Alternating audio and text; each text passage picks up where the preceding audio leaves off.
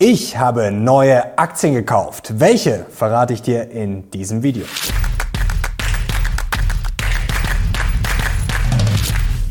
Servus Leute und herzlich willkommen in einem brandneuen Video auf meinem Kanal. Mein Name ist Mario Lochner und heute geht's endlich mal wieder ein Depot-Update. Ich habe nämlich zugeschlagen. Ich habe bei alten Aktien nachgekauft und mir natürlich auch was Neues ins Depot geholt. Was das ist und vor allem welche Strategie dahinter steckt, das erkläre ich dir jetzt. Bevor ich euch verrate, was ich gekauft habe, erstmal hat uns freundlicherweise jemand verraten, was man besser nicht kaufen soll. Nämlich, es sind die neuesten heißen Tipps da von Jim Cramer. Und zwar ist er bullish für Öl, Natural Gas und für Wheat. Also davon vielleicht lieber erstmal die Finger lassen. Aber jetzt Spaß beiseite. Jetzt erkläre ich euch mal, wie ich vorgegangen bin, meine neuen Aktien auszusuchen. Es gibt jetzt nämlich ein ausgefeiltes Lochner-System.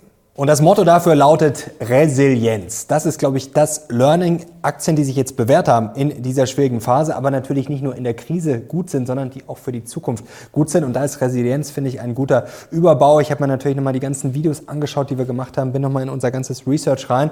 Und da bin ich eigentlich immer wieder bei einem Video rausgekommen, das wir relativ früh gemacht haben, besser gesagt bei einem Thema, und zwar das Thema Preissetzungsmacht. Ich weiß, ihr könnt es nicht mehr hören. Und es geht jetzt nicht nur darum, bei Inflation einfach gut zu sein und die Preise weiterreichen zu können. Ihr könnt euch ruhig nochmal in das Video reinklicken, denn wir haben das ja auch ein bisschen weiter gedacht damals. Es ging nämlich auch zum Beispiel um Abhängigkeiten und das wird heute auch eine wichtige Rolle spielen. Also Preissetzungsmacht ist nicht nur, ja, ich kann einfach mal die Preise erhöhen, sondern auch, wie bin ich generell aufgestellt und vielleicht sind im besten Fall sogar andere abhängig von mir. Das ist ein wichtiges Video und auch das Gespräch mit Werner Gleisner, das war auch sehr erhellend. Ich habe natürlich dann auch mit ihm schon äh, Vorgespräche geführt, wir haben da viel gesprochen und da ging es ja auch um ja, resiliente, stabile Unternehmen und und das war natürlich mal die Basis. Und jetzt schauen wir weiter, was da sozusagen für ein ja, Kriterienkatalog dabei herausgekommen ist. Und da schauen wir jetzt gleich mal drauf. Ich habe es jetzt mal Burggraben Plus genannt. Blenden wir das mal ein. Und es ist sozusagen ein Fünfklang, ein Fünfeck. Und oben sind vielleicht die Sachen, ja, die relativ leicht sichtbar sind. Also Bewertung,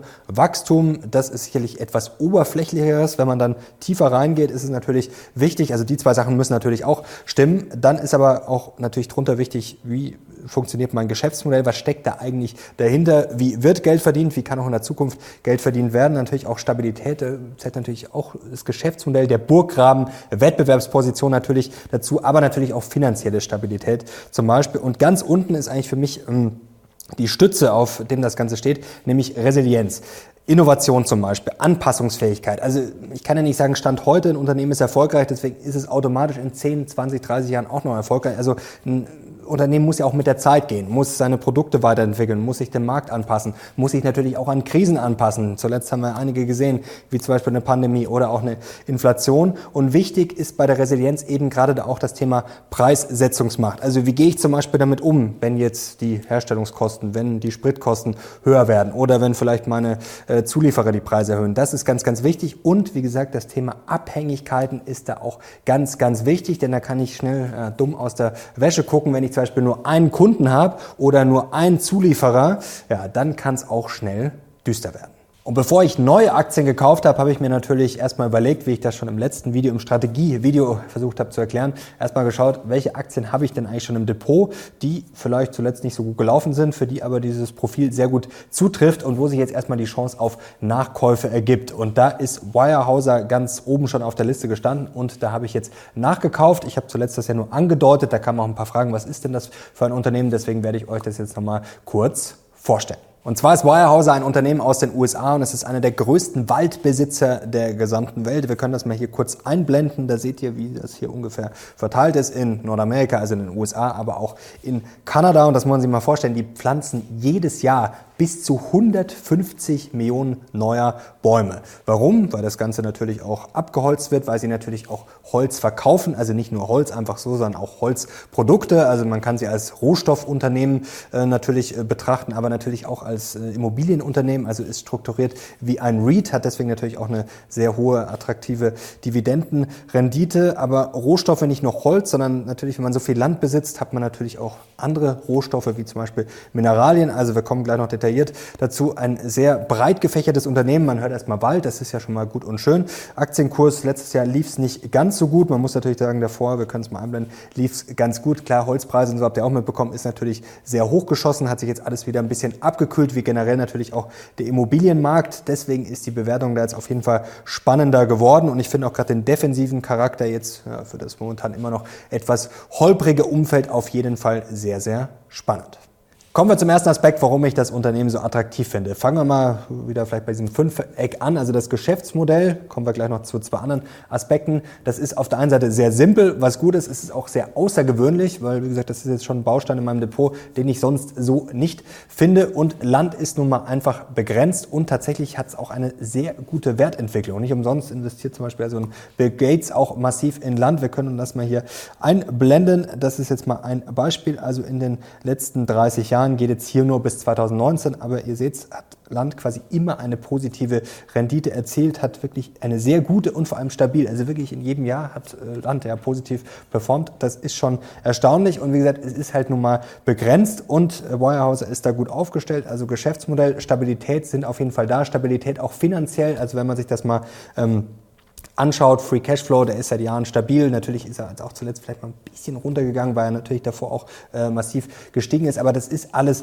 sehr, sehr stabil und die Bewertung ist auch durchaus attraktiv. Man schaut jetzt da klassischerweise nicht nur aufs KGV oder eher nicht, sondern auf diese Funds from Operation, weil es natürlich ein REIT ist. Also da sieht es momentan auch gut aus, ist seit Jahren stabil und da ist der Aktionär, also der Investor steht bei Wirehauser auch oben im Fokus. Also da stimmt alles. Das Wachstum muss man natürlich sagen, klar, das könnte besser sein, aber das ist jetzt bei dieser Aktie auch nicht im Fokus. Da ist es dann natürlich eher, wie gesagt, die Stabilität und dass man halt einfach mit Land ja, einfach einen ganz anderen Baustein im Depot hat. Und dann gibt's noch zwei weitere Punkte und die deuten auch darauf hin, dass die Resilienz sehr, sehr gut ist. Also ich sage jetzt mal, Farmland, Wald ist sowieso was, was bei Krisen sicherlich nicht außer Mode kommt. Es wird halt einfach immer gebraucht. Es ist ein nachwachsender Rohstoff. Also das ist, glaube ich, auch für diese Zeiten und auch für die Zukunft sehr attraktiv. Und man ist natürlich nicht nur ein Holzunternehmen, sondern Weyerhaeuser kann man auch schon fast als kleines Energieunternehmen äh, bezeichnen. Ich habe es vorher schon angedeutet, wenn es dann Gas- und Mineralienvorkommen zum Beispiel gibt. Aber man stellt natürlich auch die Fläche und davon hat man verdammt viel viel auch zur Verfügung, zum Beispiel für Solar, für Windenergie und kann da natürlich auch wieder kassieren, ist natürlich auch für die Umwelt nicht so schlecht. Also man geht da auch weiter mit der Zukunft und zum Beispiel ist Nachhaltigkeit auch ein Thema. Also da ist Weyerhauser ausgezeichnet, das ist sicherlich auch fürs Thema ESG interessant. Also man hat da zig Auszeichnungen, man ist ein nachhaltiges Unternehmen und geht da natürlich auch mit Trends mit. Zum Beispiel, wenn es um das Thema CO2-Einspeicherung, äh, also unterm Boden, ich bin jetzt kein Experte dafür, aber da hat man jetzt auch schon Verträge zum Beispiel abgeschlossen. Also ihr seht, man kann aus diesem Land immer mehr machen, man ist da resilient und geht auch mit der Zukunft und hat da vor allem sehr, sehr viele verschiedene Einnahmequellen. Und jetzt habe ich noch einen heißen Tipp für euch. Wenn ihr Aktien wie Wirehauser günstig handeln wollt, dann warum nicht bei Trade Republic? Da gibt es nämlich gerade eine coole Aktion für Neukunden. Wenn ihr noch kein Depot haben solltet, dann könnt ihr es jetzt kostenlos eröffnen. Link findet ihr unten in der Beschreibung. Und zwar gibt es momentan eine Gratis-Aktie im Wert von 50 Euro. Sicher im Wert von 50 Euro. Und es gab vor kurzem jetzt auch Hammer News, denn es gibt jetzt bei Trade Republic auch Zinsen. Und zwar geht das ganz einfach. Also ihr könnt natürlich wie gehabt Aktien kaufen und was ihr auf dem Verrechnungskonto liegen habt bei Trade Republic, das wird künftig mit zwei Prozent pro Jahr, also effektiver Jahreszinssatz verzinst und ihr könnt dabei zuschauen. Also das passiert quasi live und ihr kriegt dann monatlich sogar eine Zinsgutschrift. Und das mit den 2% Zinsen, das gilt natürlich auch für Bestandskunden, also für Neukunden sowieso, für Bestandskunden auch. Wie gesagt, wer noch keiner ist, ihr findet den Link unten und keine Angst, das Geld ist dann nicht irgendwie festgebunden, das ist jederzeit verfügbar. Und jetzt kommen wir zurück zu den Aktien und da habe ich bei meinem Bestand nicht nur bei Wirehauser nachgekauft, sondern auch noch bei ein paar anderen Aktien, wo ich natürlich auch dieses Fünfeck angelegt habe, wo ich geschaut habe, okay, wo stimmt jetzt vielleicht die Bewertung nochmal mehr, weil ich mache das ja auch gerne mit mehreren Tranchen, wie zum Beispiel bei Airbnb. Und dann können wir jetzt mal drauf schauen, wo habe ich nachgekauft, vielleicht wo es zuletzt nicht ganz so gut gelaufen ist, wo die Bewertung stimmt und viele andere Sachen auch. Und das sind jetzt hier die vier Kandidaten, da habe ich nachgelegt. Bei Bristol Myers Squibb habe ich neulich ja auch schon angedeutet, bei Apple, bei Airbnb und auch bei Friedrich Vorwerk. Und jetzt kommen wir auch schon zu den möglichen neuen Kandidaten. Und da will ich euch jetzt mal so ein bisschen zur Recherche und zur Analyse mitnehmen. Und jetzt schauen wir drauf sozusagen auf die Watchlist, also was da am Anfang stand oder besser gesagt, welche Aktien ich mir jetzt genauer angeschaut habe. Können wir einblenden. Skywork Solutions, da habe ich zuletzt ja auch schon mal, ich glaube sogar im Lockerroom Talk habe ich es auch mal gesagt, stand da weit oben ASML, Porsche, Mercado Libre steht drauf, Tesla auch äh, natürlich, ist momentan natürlich interessant. Ähm, ich kann schon mal verraten, ich habe sie nicht gekauft. Auch Meta, Paul Hartmann zum Beispiel auch interessant. Medizinunternehmen, die richtig, äh, das richtig verprügelt wurde. Auch die Dämmstoffunternehmen wurden richtig verprügelt, finde ich auch interessant. Und dann seht ihr unten Palantir 3D Systems, die sind jetzt nicht gleich wieder zum Kauf, aber ich will euch damit nur sagen, die stehen natürlich weiterhin auch auf meiner Watchlist und natürlich unter Beobachtung. Und jetzt kommen wir zu Skyberg Solutions. Ich muss sagen, die Aktie habe ich auch schon seit einigen Jahren auf dem Zettel. Die war mir eigentlich immer zu teuer, die ist immer gut gelaufen. Und dann haben wir gedacht, ja, eigentlich hätte ich die gerne und jetzt wäre eigentlich der Zeitpunkt ja, gekommen. Wir können mal auf den Chart schauen. Die lief nämlich zuletzt richtig, richtig schlecht. Also bewertungstechnisch wäre die Aktie jetzt auf jeden Fall attraktiv zum Einstieg. Also ich kann schon mal voran, ich war ganz, ganz kurz davor. Was machen die jetzt eigentlich? Also das ist ein Halbleiterunternehmen. Die machen natürlich da auch in vielen verschiedenen Branchen, haben sehr viele Kunden und natürlich gibt es da auch viel Zukunftsmusik mit dem Internet der Dinge und Co. und autonomes Fahren. Also man hat da auf jeden Fall auch viel Wachstumspotenzial. Man ist dann sicherlich auch resilient. Man kann natürlich mit der Zeit gehen und Chips werden natürlich gebraucht, auch wenn es natürlich die Branche gerade ja, ein bisschen durchhängt, wenn es da ein bisschen Probleme gab. Aber ich glaube, da sind wir uns einig, das ist jetzt schon eine Branche, die durchaus Zukunft hat. Stabilität ist auch okay. Die haben eine hohe Eigenkapitalquote. Die Free Cashflow Marge sieht ganz gut aus. Die langfristige Wachstumsrate so 10, 15 Prozent ist alles ganz schön. Man hat 4600 Patente ungefähr. Also sieht auf den ersten Blick alles wirklich sehr attraktiv aus. Und deswegen ja, war ich auch kurz davor, die Aktie zu kaufen. Und bevor ich euch verrate, ob ich sie jetzt gekauft habe oder nicht, noch ein ganz kurzer Disclaimer. Das ist hier alles keine Anlageberatung. Ganz, ganz wichtig. Ihr findet das auch wie unter jedem Video unten nochmal in der Beschreibung. Also, wenn ihr aus diesem Video irgendwelche Schlüsse ziehen solltet oder daraus Handlungen ableitet, dann macht ihr das auf euer eigenes Risiko. Das sind hier keine Empfehlungen. Ich rede einfach nur darüber, was ich mit meinem Geld mache. Und damit habe ich was gemacht, aber ich habe Skywork Solutions nicht gekauft. Ich muss sagen, es ist mir schwer gefallen, aber ich habe jetzt vorher euch das Fünfeck gezeigt und es gibt einfach eine gewisse Abhängigkeit von Apple.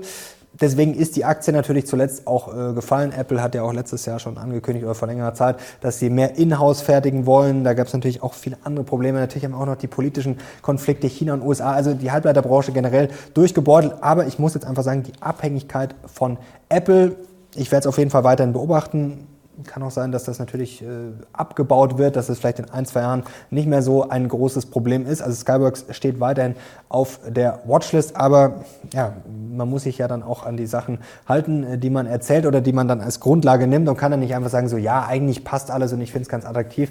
Aber gut, das ignorieren wir jetzt mal. Geht nicht und vor allem habe ich ja Apple auch schon im Depot, also macht es dann doppelt keinen Sinn, wenn ich sage, okay, ich habe Apple im Depot und habe dann quasi nochmal ein Unternehmen, was von Apple durchaus abhängig ist. Also hat jetzt für mich am Ende leider keinen Sinn ergeben, aber vielleicht ist es für den einen oder anderen von euch, gerade wenn man Apple nicht im Depot hat, vielleicht schon mal ein Stück weit sinnvoller. Aber wie gesagt, ich habe es jetzt mal nicht gekauft. Und noch ein Grund, warum ich Skywork Solutions nicht gekauft habe, also ein Halbleiterunternehmen, ist, dass ich eine andere Aktie gekauft habe. Und zwar ist das ASML, über die habe ich zuletzt ja auch schon öfter gesprochen. Auch eine Aktie, die man schon lange auf der Watchlist hatte, die auch immer zu teuer war. Und jetzt habe ich leider nicht ganz unten zugeschlagen. Wir können mal kurz auf den Chart schauen, aber immerhin etwas billiger als, als, als auf Allzeithoch. Und ich habe jetzt mal eine erste Tranche reingestellt. Natürlich würde ich sogar hoffen, dass es noch mal ein bisschen fällt, dass man noch ein bisschen billiger reinkommt. Aber wie gesagt, das ist jetzt, glaube ich, gerade ein okayer Preis. Also die Bewertung ist vielleicht nicht perfekt, aber sie ist auf jeden Fall attraktiv, wenn man sich sich gerade das Wachstum anschaut und vor allem, wenn man sich auch mal das geniale Geschäftsmodell anschaut. Denn was macht ASML jetzt genau? Viele von euch werden es wahrscheinlich wissen. Es geht, wie gesagt, um Halbleiter, um Chips. Aber wenn wir das jetzt mal als Gold betrachten, die Halbleiter-Chip-Branche oder die Herstellung von Chips, dann macht ASML nicht das Gold, sondern sie machen quasi die Schaufeln. Also sie machen quasi das Rüstzeug für die ganzen Chip-Hersteller und die ganzen großen Player wie Taiwan Semiconductor und Co. Intel sind quasi abhängig von ASML. Es geht nämlich um die sogenannten Lithographie-Systeme und die brauche ich eben für die Chip-Herstellung. Das heißt, die ganzen großen großen Chip-Player-Hersteller sind dann auf ASML angewiesen. Und da sind wir natürlich beim Resilienz-Thema auf einer ganz schönen Ebene, dass natürlich ASML mit einem riesigen Marktanteil und quasi als der Player schlechthin ja quasi dann eigentlich nicht abhängig von anderen ist. Natürlich haben sie auch Zulieferer, lustigerweise auch ähm, kleine Deutsche wie zum Beispiel Zeiss und Co.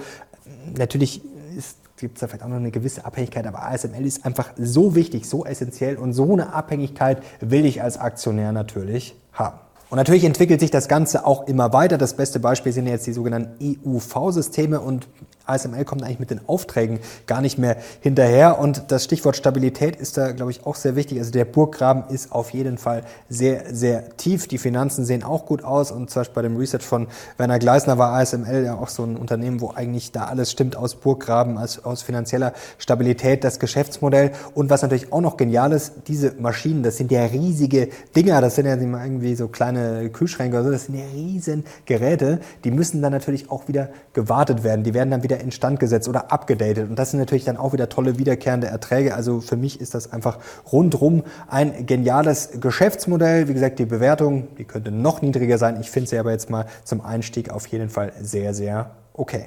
Aber Leute, bitte für 2023 jetzt noch nicht zu gierig werden. Also wie gesagt, ich habe jetzt mal eine Tranche reingestellt und ich werde jetzt auch nicht unglücklich, wenn es vielleicht dieses Jahr noch nicht so läuft, wenn ich vielleicht noch mal ein bisschen billiger reinkomme. Denn auch die Halbleiterbranche, auch wenn wir natürlich wissen, dass das alles gefragt ist und dass die Nachfrage da wahrscheinlich auch weiter steigen wird, trotzdem hat es da auch letztes Jahr Probleme gegeben und die kann es natürlich jetzt auch weiterhin vor allem kurzfristig noch geben, vor allem auch noch politische Konflikte wie zwischen USA, China und Co. und eine mögliche Rezession. Also das ist auch nichts, was einfach immer nur nach oben schießt und und ist dann auch langfristiger ausgerichtet. So, jetzt bin ich sehr gespannt auf euer Feedback. Welche Aktien habt ihr gekauft in diesem Jahr schon oder welche habt ihr auf der Watchlist? Schreibt es doch gerne mal in die Kommentare. Wenn es euch gefallen hat, gerne Daumen nach oben und natürlich den Kanal unbedingt abonnieren, um nichts mehr zu verpassen. Ich bin jetzt raus. Bis zum nächsten Mal. Ciao.